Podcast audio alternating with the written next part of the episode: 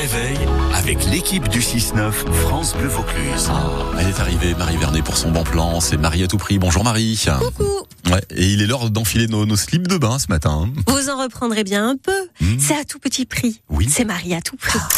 Petit plaisir de l'été, se baigner. Vous feriez bien une bombe dans la piscine là tout de suite C'est possible. Vous n'avez pas de piscine? Ça peut s'arranger. Location de piscine à Avignon. Voilà le site Swimmy.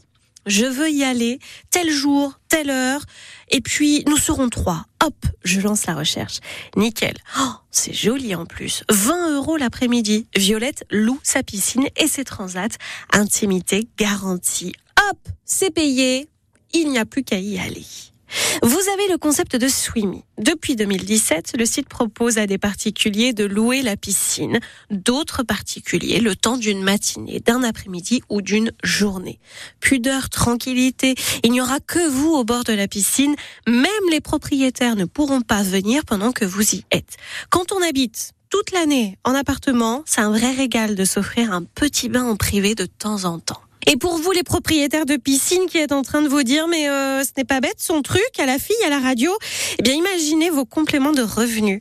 Dans le Vaucluse, avec nos paysages sublimes, nos piscines paradisiaques, nous pouvons louer jusqu'à 100 euros notre piscine par demi-journée.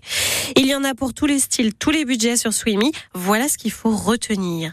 Avec les enjeux écologiques du moment, les pluies qui n'ont pas été diluviennes, soyons intelligents et mutualisons Oui, nos piscines tout en pensant gain d'argent. Quelle Alors, belle idée. conquis? Bah, totalement conquis. Ça s'appelle Swimmy. Euh, bon, bah, vous êtes équipé de l'application gratuite. Il vous reste plus qu'à retrouver, à ressortir vos maillots de bain. Mais enfin, on les avait pas rangés bien loin. hein. C'est toujours l'été.